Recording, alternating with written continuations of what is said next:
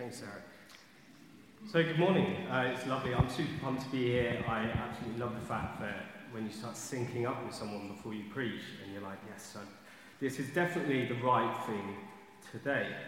Um, thanks for outing me with butterflies on my arm. That's nice and manly for everyone to know here today.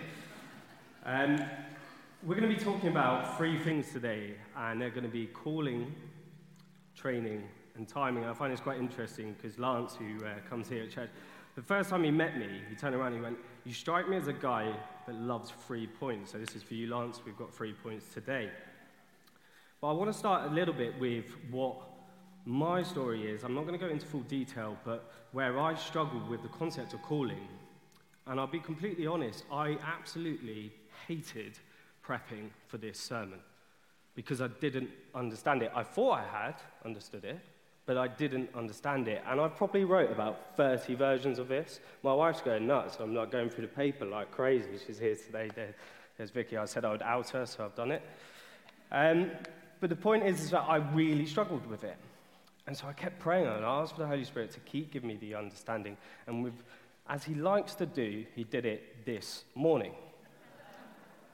Joy of joys. There's me, seven in the morning, going, oh no, just quick, quick, quick, quick, quick, let's get prepped. And culturally, when we look at calling, we look at understanding what we want, what we should be doing, what job we should have, what ministry or what calling that God has on our lives, we have a severe amount of pressure. We should be here. I should have a house. I should be a manager at this point in my life. But the fact is, it doesn't, a lot of the time, it might have done, and bless you, and that is great, but for a lot of us, it doesn't quite happen that way.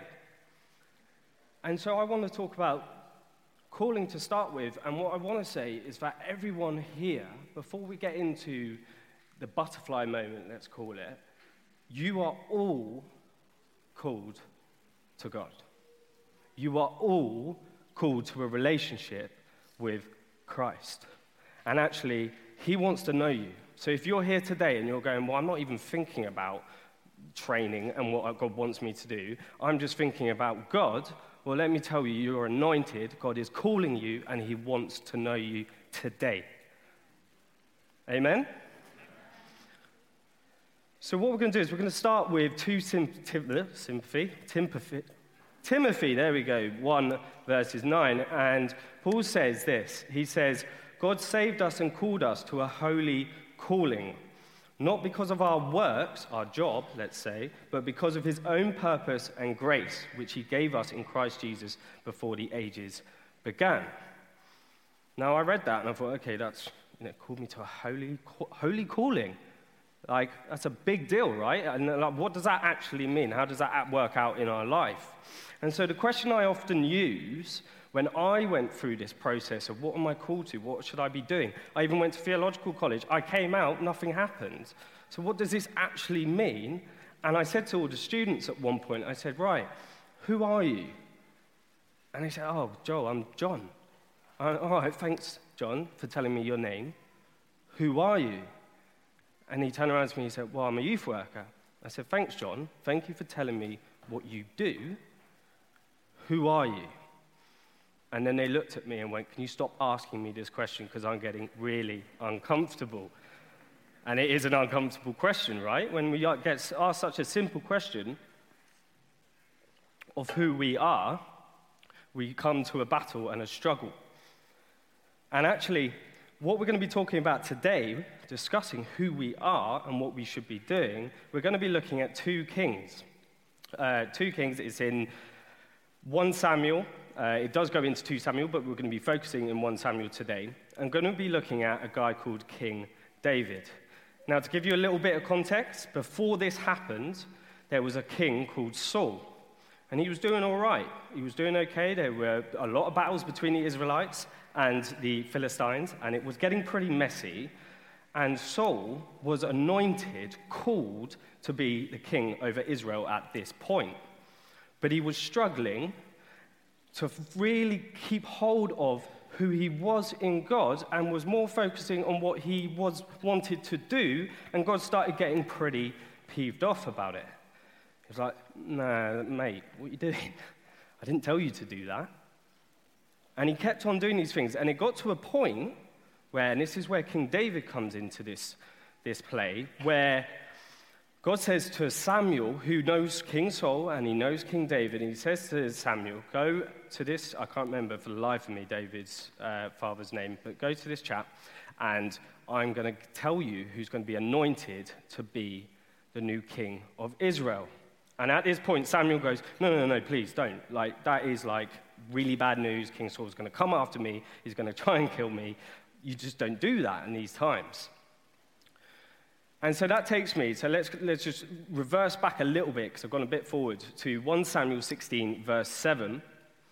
And at this point where Samuel's gone to find this David, this guy, he hasn't even been given his name at this point. And the Lord said to Samuel, Do not look on his appearance or on height of his stature. Because of his stature, because of his stature, I have rejected him. For the Lord sees not as man sees, man looks on the outward appearance, but the Lord looks on the heart. And this was a weird experience because Samuel's, uh, sorry, David's dad, bringing out all his sons, and some of them were right G's, you know, they're turning up looking absolutely massive, looked like a king, right? And they were like, yeah, that's the guy, that's the guy, that's the guy. And they went through quite a few. It's like a number system. Do you want one, two, three, four, five? And then they got to this David, who was just, he was a nice guy, small bloke, did a bit of shepherding, played his harp, you know, on the hill. He was loving life. And he wasn't someone that you'd go, yeah, that's a king, king of Israel, that was in a war with the Philistines. But God saw something so much different in this man. He saw a man with a heart for him, not for a heart for being this big stature, this big king. And so this comes back to what calling means. And God said to me this morning, Joel, calling is who we are. When we understand who we are, we understand that it's a training path to understanding what we should do. So it becomes what are you before what you do? Who are you in God before you figure out what you're supposed to be called to do? Right? You with me? And so that comes to training. And God said to me this morning again, He said, Training. Joel, you, you used to like training, not now. I've got a dippy back at the moment. But you like, and he said, But training is transformation, Joel. Because at this point, King David got a, an anointing on his life to be king of Israel. And at this point, he was arguably, theologians will argue different ages, but arguably was around 10 years old. Imagine that hashtag future king of Israel when you're that age. I mean, come on, 10 years old. He must have thought, I'm winning. I've got the best job, the best ticket to be a king of Israel. I'm 10 years old, loving life. But actually, God said, Yeah, right, cool. You've got an anointing, a calling to be king. But now I want you to go back, chill at home, look after the sheep, play your harp, and you know, maybe whack out a slingshot every now and again. And that must have been really hard for David. I don't like, I would have been like, if God called me like, oh, Joel, you're going to be king of Israel, go back home and practice your recorder. Mate, what? Go look after some sheep. Why do I? Know I mean recorded by heart, by the, by the way, but why would I want to do that? And often when we come to this point of calling and we've got this anointing and this, this role that God's put on our heart to do, as much as I felt that I've been called to pastor and it hasn't happened, he comes to this place where he says, No, but I'm, you're not ready. I'm just telling you what you've got to do, and now you've got training, transformation, refinement. And this is where we start seeing the gifts that David has in this period of time. And this doesn't work out often in my experience. It's not very pleasant. Because when we're in a training period, God doesn't go, oh, by the way, I'm going to train you and refine you, so go to Spain, sit on a beach, have a couple of cocktails, love in life. Doesn't normally happen that way. We see throughout the story of the Bible, it's like, yeah, I'm going to train you, go to jail. Yeah, I'm going to train you. Oh, have no money and just trust me, man. It's all good. Doesn't happen that way. And actually, count that as a real blessing that God says, not now, not yet. I've called you, but not yet. You're not ready. Just wait. Got to train you. I've got to refine you. And you see in this story, I haven't got time to go in it, but in 1 Samuel 17, 1 Samuel 18, you know, God then asks David, he's like, hey man, like, go fight Goliath. Take a slingshot, five little stones. What? Oh, Joel, go into with no training, go fight Anthony Joshua. Yeah, I'm going to get knocked straight out, is what I'd say to God. It was a crazy point. Why would, why would he tell him to go fight Goliath? But David, because he had that anointing, that understanding, that calling that God had given him, knew okay, well, there's something in this. There's some form of training, there's some form of learning. He might not have known it at the time, but he certainly did afterwards. And in 1 Samuel 18, Saul then, King Saul at this point, who's still king, I might add, turns around and says, Well, I'm, going to hunt him down and kill him. I'm king of Israel. What do you mean God's assigned someone else to be a king of Israel? I'm coming after you now. And then he goes through a terrible period of time where he's running from a king. And he must, I don't know how old he is at this point, but imagine 15, 16 years old, and you're like, I've got an entire like Israel and a king coming after to kill me. Cheers, God. A king being hunted by a king. And so we've got this calling, anointing on his life, and then we've got this training and transformation that's happening, and it's, he's still not there as king. And we come to this concept of timing. Now, I don't know if some of you are Christians, some of you are not, um, but I have heard the phrase a lot, and I've used it myself, so I'm not judging, where, God, where people go, Don't worry, man, it's, it's in God's timing. It's all good. And you're like, Well, I can't pay my bills, I've got no job, or I'm struggling. Don't worry, it's in God's timing. And you're like, Mate, please, like, stop saying it's in God's timing. I really don't. That phrase, man, when someone says it, I'm like, mm, love you, bless you, thank you for the word. and actually, when we look at timing, that's just as important as the training. Just as important. If you, some of you might know the Premier League, the football, some of these strikers, I mean, there's Haaland, or I can never pronounce his name, but he's been bought for a silly amount of money and everyone thinks he's going to be absolutely amazing. And quite frankly, it happens all the time. They take a couple years to bed in, to be trained, to learn. The timing just, it takes a little bit of time for them to get used to the job that they're being told to do and to be trained or bulk up, for an example. Premier League's a physical game.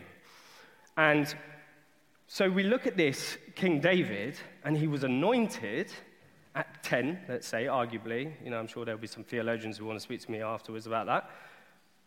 And then 20 years of training and timing, he then becomes king when he's 30 years old. Poor bloke. You going to be king of Israel? Yes, I'm going to have a palace, I'm going to have my wives, I'm going to have my food, I'm going to have my chariots. But then, oh no, God. Yeah, yeah, yeah, 20 years, mate. And then you're getting that job. And actually, Dr. Lloyd Jones is a, a, famous writer. He writes about theology. He actually says that the worst thing that can happen to a man and woman is to succeed before they are ready. I'm a father to a seven year old, and she tells me she can drive. She tells me she can do this, this, this, this, this. And I'm like, no, you can, not yet. I'm not giving you a bottle of whiskey just yet the simple fact is, is that God's loving you through this process, loving you through this training.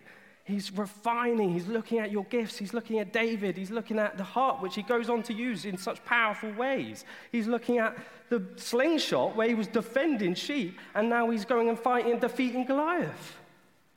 He's looking at the, the transformation of this process. David was not ready. Not yet. But God had called him and anointed him because he knew his heart and he knew how much he was going to do. And arguably, David made his mistakes, we all know, looking at naked ladies on the roof and Bathsheba, and there's a lot that he didn't get right, but he was arguably the best king there was. And I have to admit, I believe that's because of 20 years of refinement and training and timing and love and care. And God being that parent and going, hold on, that toddler with the reins, No, you're not just going to sprint into the road. I'm going to just hold you a little bit, pull you back. And I, as a young man, stand here today and I had a calling that I felt God was calling me to do. And I'll be straight with you. I said it to John on the first day, and this is why it's humbling for me to say this today. Is I said to John, the pastor of this church, I said, "Yeah, I'm called to be a pastor. That's what I'm called to do." And actually, maybe I'm right, maybe I'm wrong. But I wasn't. I'm not ready. Am I ready to shepherd an entire congregation? Have I, uh, maybe I need to focus on being a, a good fa- husband and father before I think about looking at anyone else, right? Maybe I need to focus on getting to work on time before I think I can pastor a church. Maybe I need to stop drinking 10 pints on the weekend because I'm probably not going to be able to preach on a Sunday morning. Or maybe you will. I mean, you might be an absolute trooper. But the point is, is that that butterfly moment, so you come out of the, the cocoon, and my argument is so you're called, you're anointed, you come out. But what do we do when we come out and we're flying around? What do we do when we're, we're all over the place? We're fluttering, we're going, well, I don't know, I'm not sure, I, uh, you know, I don't know if I'm called or, and, and is it going to happen now? And, and what I'm saying is, don't worry about that part. Just know you're anointed, loved. Know who you are because that is the training path to what you will do. God will sort your calling out. God will sort out where you're supposed to go. God will sort out your provision. Focus on who you are, recenter yourself to God. And that path will, will be delivered. I believe it's Jeremiah 29, you know, for the, for the plans I have, you know, to purpose. It's for, pur- oh man, Sarah, help me out. To, to, prosper, to prosper you, but not to harm you. That's what he promises you when he calls and anoints you. And when you're going through these difficult times and these enemies and these Goliath moments and these being hunted by a king, or you haven't got the job and you're struggling, or you're not what you think you're supposed to be doing in your ministry and your calling, it's because God's training and transforming you and loving you and refining you to be the best version of what He's got. Right? Amen. Thank you. So the promotion from called, anointed, to appointed is in God's timing. You may be anointed, but God does the appointing. Let Him appoint you in a role when you are ready, just as He did with David. And finally, and I'm coming to a close, don't worry. We, I, I, heard a, a, preacher the other day, and I absolutely loved it. And he said, Stop watching the clock and follow God's compass. If you're moving in the right direction with God, the time doesn't matter. I stand here today thinking I was going to preach at 18. I'm 29 years old. This is the first time I've, I've preached ever in a church. 11 years. Thank you. I didn't know I wasn't. I wasn't going for that, but I appreciate it. I'll take it. But the point is, it was 11 years, and I don't know why. Well, I do know why now, because God spoke to me this morning. Thanks God. Love you so much. The point is, is David was a man after God's own heart and plans.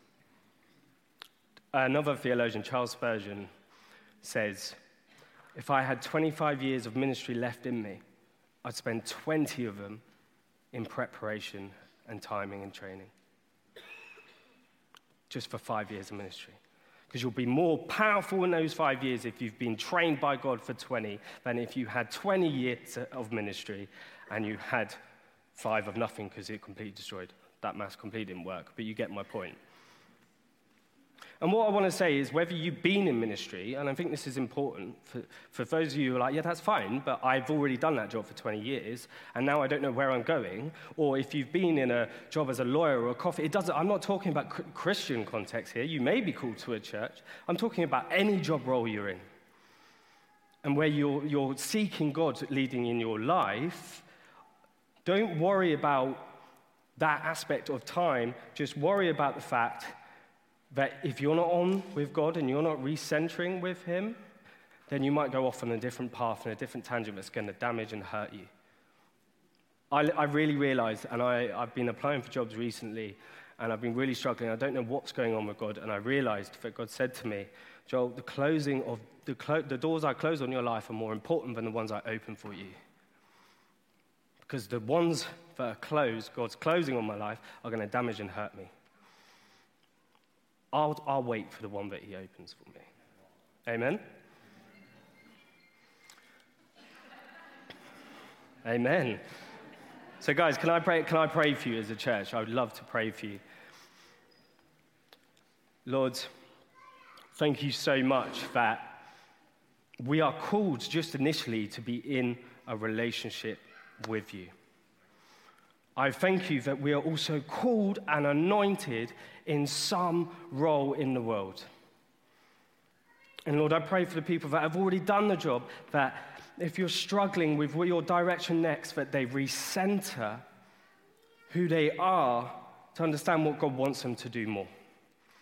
Lord, may your Holy Spirit, your power come today in people who are struggling with understanding what their calling is, understanding why, why they've been trained for so much time, understanding that the timing is frustrating and there's no money. And I pray that you speak to them today.